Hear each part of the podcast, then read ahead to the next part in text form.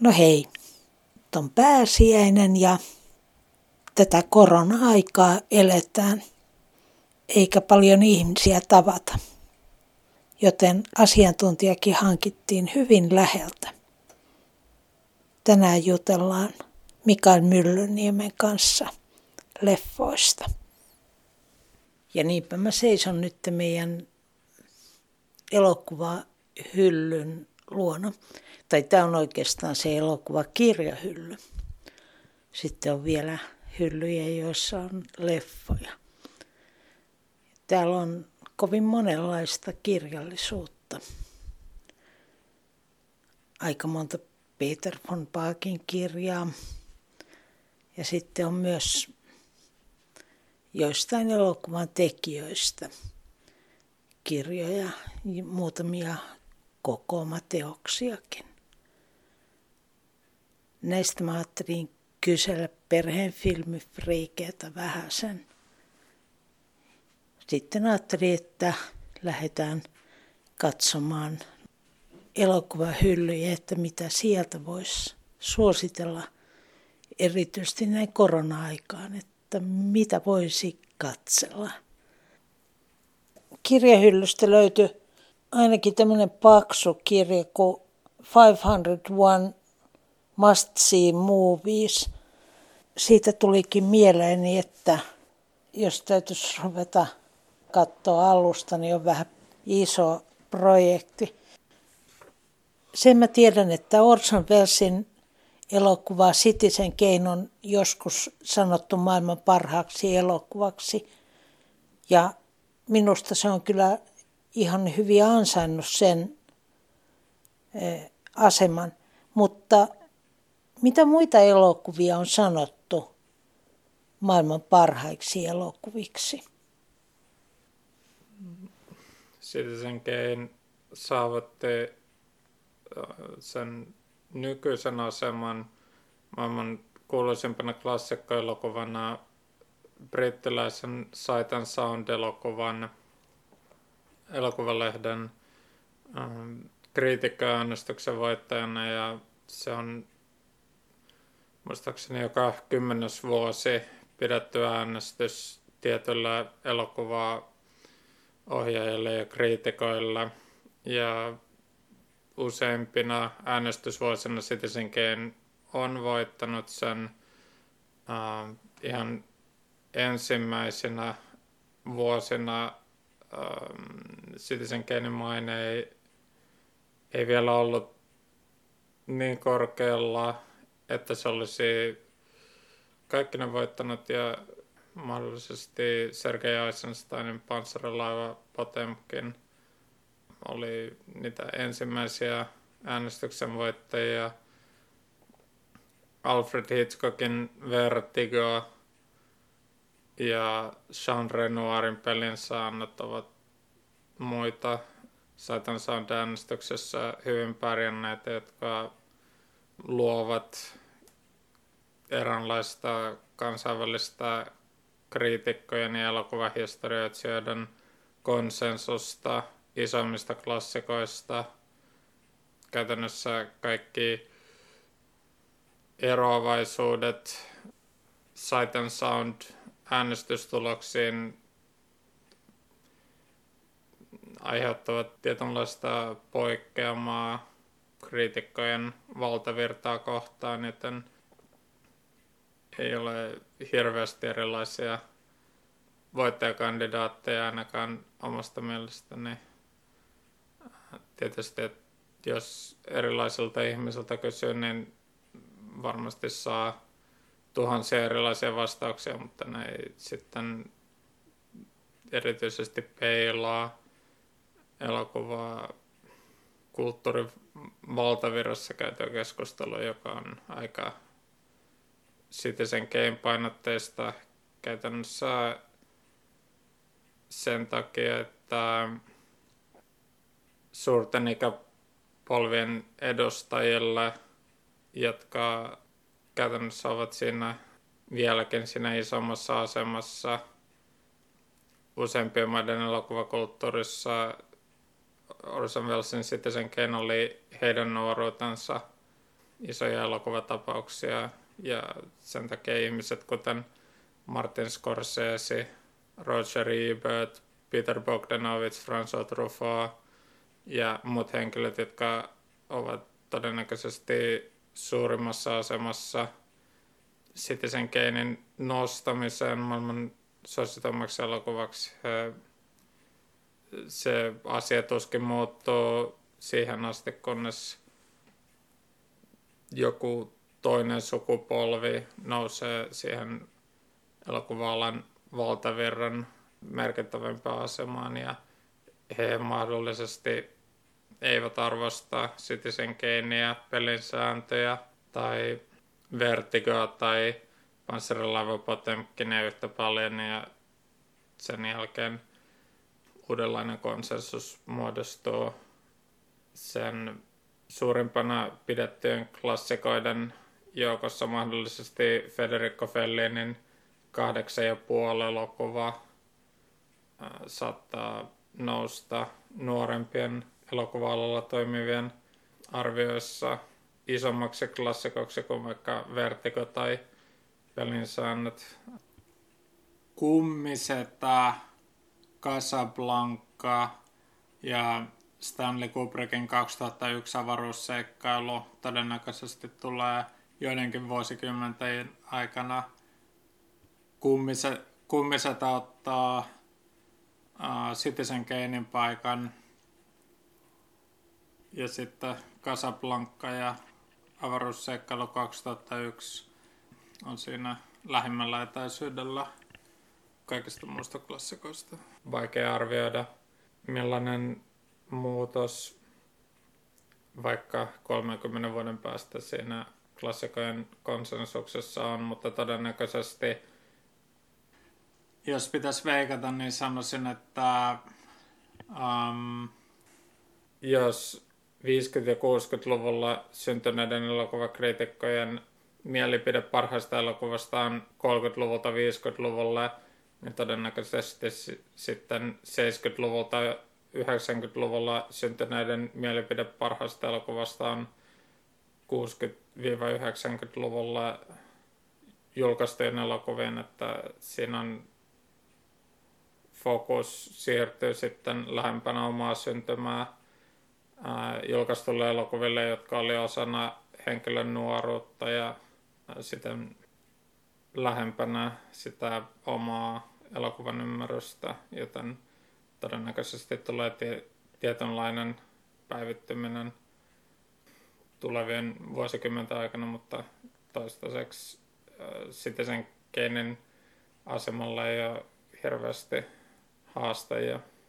No mitä sä ajattelet siitä, että kun noi leffat, mitä sä luettelit, oli, oli joko Yhdysvalloista tai Euroopasta, mutta miten tuo aasialainen leffa, että tuleeko se valtaamaan siinä lähitulevaisuudessa jotain asemaa maailman suosituimpien elokuvien joukossa? Tuskin, koska useimmissa valtioissa käytännössä katsotaan vain kahdenlaisia elokuvia, niiden oman maan tuotantoa ja angloamerikkalaisia maahantuonteja.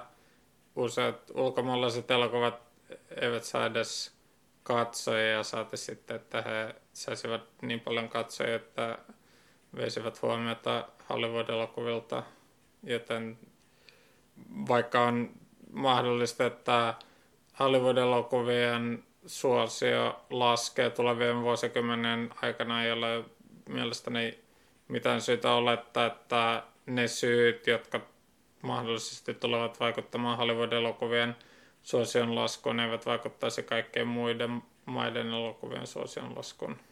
Joten tuskin tulee muutosta.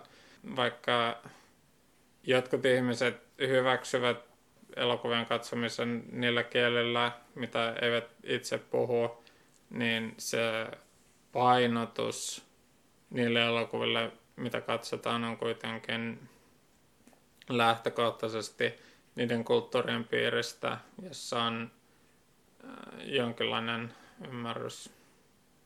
Ja sen takia vieraskieliset elokuvat ovat haastavammassa asemassa kilpailutilanteessa amerikkalaisten ja kotimaisten elokuvien kohtaan. Ja että se ei auta yhtään joku duppaaminen. Kyllä se ongelma on, että ihmiset eivät katso niitä elokuvia, on sitten tekstitetty tai dupattu.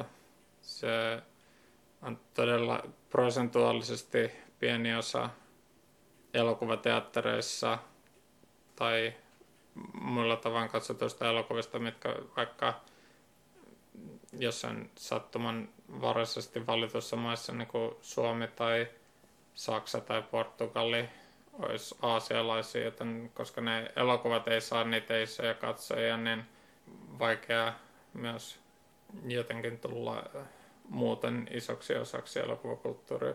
Kuka, miksi sun elokuva ohjaaja suosikkisi on? Sanoisin, että ähm, hongkongilainen ohjaaja nimeltä Wong Kar Wai on ainakin noista tämän hetken ohjaajista se oma suosikki. Se, hänen ohjaustyylinsä on sekä moderni että vanhanaikainen samalla aikaa. Ja siinä luodaan sellainen uniikki tila niille elokuville, ja, joka on tota, aika erityisessä asemassa nykyisessä elokuvakentässä, vaikka hänen viimeaikaiset elokuvansa ei ole hänen niitä parhaiten onnistuneimpia, niin mielestäni kuitenkin parhaimpana päivänä pystyy omalla ohjaajan panoksellaan parhaiten nostamaan elokuvan laatua käsikirjoituksen laadusta riippumatta, kun taas joilla muilla ohjaajilla se on elokuvan hyvyys on enemmän sidottuna käsikirjoituksen hyvyyteen. Sanoppa joku Vonkar vain hyvä elokuva. No, In the Mood for Love todennäköisesti on hänen isoin klassikko, josta hän parhaiten tunnetaan. Se on 60-luvun Hongkongin sijoittuva hieman Dostoevskin valkoisten öiden tyylinen romanssi. Ja hän on ilmeisestikin kiinankielinen ohjaaja kiinankielisiä elokuvia. Käsittääkseni ne on äh, kantonen kielellä kaikki. Äsken puhuttiin niistä maailman parhaista elokuvista. Osaatko itse nimetä jonkun elokuvan, joka on sinusta maailman paras? No, jos pitäisi Sight Sound äänestykseen itse valita joko ähm, todennäköisesti äänestäisin Akira Kurosavan Seitsemän samurai-elokuvaa, koska mielestäni se on jollain tasolla elokuvaa puhtaimmillaan. Suomessa, Japanissa, Ranskassa ja tietyissä muissa maissa 50-luvun elokuvaa kutsutaan kultakaudeksi sen takia, että elokuvia tuotettiin määrällisesti eniten valtioiden elokuvatuotannon historiassa ja ne oli myös tuotantobudjetillisesti parhaimmassa asemassa, eli rahaa riitti. Eniten tuotantoihin, tuotantoiden taso oli korkeinta, mitä se oli siihen asti ollut? Määrällisesti klassikkoja tuli eniten ja todennäköisesti ne klassikot, joita silloin 50-luvulla tehtiin, oli parhaita elokuvia, mitä jotkut näistä valtioista on koskaan tuottanut. Ja kaikista kaikkien maiden kultakauden elokuvista Seitsemän samuraita on ehkä mielestäni omalla tavallaan um, puhtainta elokuvaohjaamista. Seitsemän samurain tarinankerronta toimii jokaisella elokuvan ää, kerronnan tasolla kaikista eleganteimmin ja tehokkaimmin kuin muissa elokuvissa. Seitsemässä samuraissa on tietynlainen elokuvataiteen balanssi, jossa vaikka se on hyvin ohjattu elokuva, se on harvoin sellainen elokuva, jossa se ohjaus kutsuu mitenkään erityisesti keskittymään niihin ohjauksen käytön tehokeinoin, joten se hyvän ohjauksen tyyli on lähes näkymätöntä, mutta se antaa siihen elokuvan maailmaan tarvittavan syvyyden ja pitää elokuvan eri elementit hyvässä tasapainossa keskenään ja se on sekä tarpeeksi pitkä elokuva, että siinä on paljon eri tartuntapintoja, mutta se myös on tarpeeksi nopeatempoinen, että sen katsominen on verrattain tuore kokemus joka kerta, joten mielestäni Seitsemän samuraita on ehkä se kaikista parhaiten onnistunut klassikko elokuvan historiassa. Siitä elokuvasta minäkin pidän. Olisiko sulla mik- Miksu antaa jotain tärppejä tälle keväälle, kun näyttää siltä, että korona-aika pakottaa aika paljon meitä olemaan kuitenkin omissa oloissamme, niin olisiko mitä elokuvatärppejä, mitä kannattaisi ehkä katsoa? Sano vaikka kolme leffaa tai viisi. Hayao Miyazakin, joka on todennäköisesti kuuluisin ohjaaja japanilaisen animaatiohistoriassa. Hänen uran ensimmäinen kansainvälisesti noterattu elokuva nimeltä Nausika on ehkä omalla tavallaan seitsemän samuraihin verrattava elokuvatapaus, jossa elokuva alkaa saada oman, oman taidemuotonsa epoksia, jotka eivät perustu aikaisempien taidepiirien klassikkoihin. Ja Nausika monella tapaa, niin kuin Seitsemän samuraita on ää, mielestäni perustellusti sanottuna oman taidemuotonsa paras teos. Ja se on jäänyt vähän vähemmälle huomiolle kuin muut Hayao Miyazakin tai Studio Ghiblin myöhemmin julkaisemat isommat klassikot, niin kuin Henkeen kätkemä. Mutta mielestäni on perusteltua sanoa, että Miyazakin toista Nausika on paras.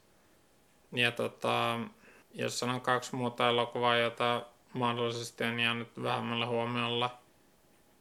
Jack Vitikan ohjaama Nukkekauppias ja Kaunis Lilith oli aikanaan äh, Berliinin elokuvajuhlilla, kun se sai maailman siltansa, oli kansa- kansainvälisten kriitikoiden ylistämä elokuva, äh, joka käytännössä tyrmistytti kaikki katsojat, että miten erilainen se oli kuin mitä Suomessa yleensä tehdään. Siinä on jonkinlaisia, siinä on sellaisia elementtejä, että se on kun yhdistäisi Chaplinin alkukauden elokuvat hänen diktaattorielokuvansa juoneen ja siinä on tiettyä viatonta anarkismia, joka on vieläkin 60 vuotta myöhemmin tietyllä tavalla aikansa edellä ja äh, ei sidoksissa mihinkään erityiseen aikaan. Se Jack Vitikan Nukekaupissa kaunis Lilith, se on äh, klassikko, joka on äh, tietynlaisessa väliinputojen asemassa, koska se ei muistuta mitään suomalaisen elokuvan klassikkoja, eikä erityisesti kansainvälisen elokuvan klassikkoja. Ähm, ja se on ehkä um, elokuva, jota, elokuva, jota ei välttämättä kovin moni henkilö pidä tarpeellisena samalla lailla kuin joitain isompia klassikkoja, mutta se on samalla lailla osana sitä kultakautta, jolloin Terry Gilliam aikanaan mainosti Rosvoja Rosvoja elokuvaa sanomalla, että se on tarpeeksi älykäs lapsille ja tarpeeksi viihdyttävä aikuisille, joka on nurinpäin käännetty versio siitä, että perheelokuvien välillä mainostetaan – äh, sanomalla, että se on tarpeeksi älykäs aikuisille ja tarpeeksi viihdyttävä lapsille, niin Jack Vitikan nukkekauppias ja kaunis Lilith on ehkä samalla lailla kuin Terry Gilliamin Time Bandits-elokuva tarpeeksi älykäs lapsille ja tarpeeksi viihdyttävä aikuisille.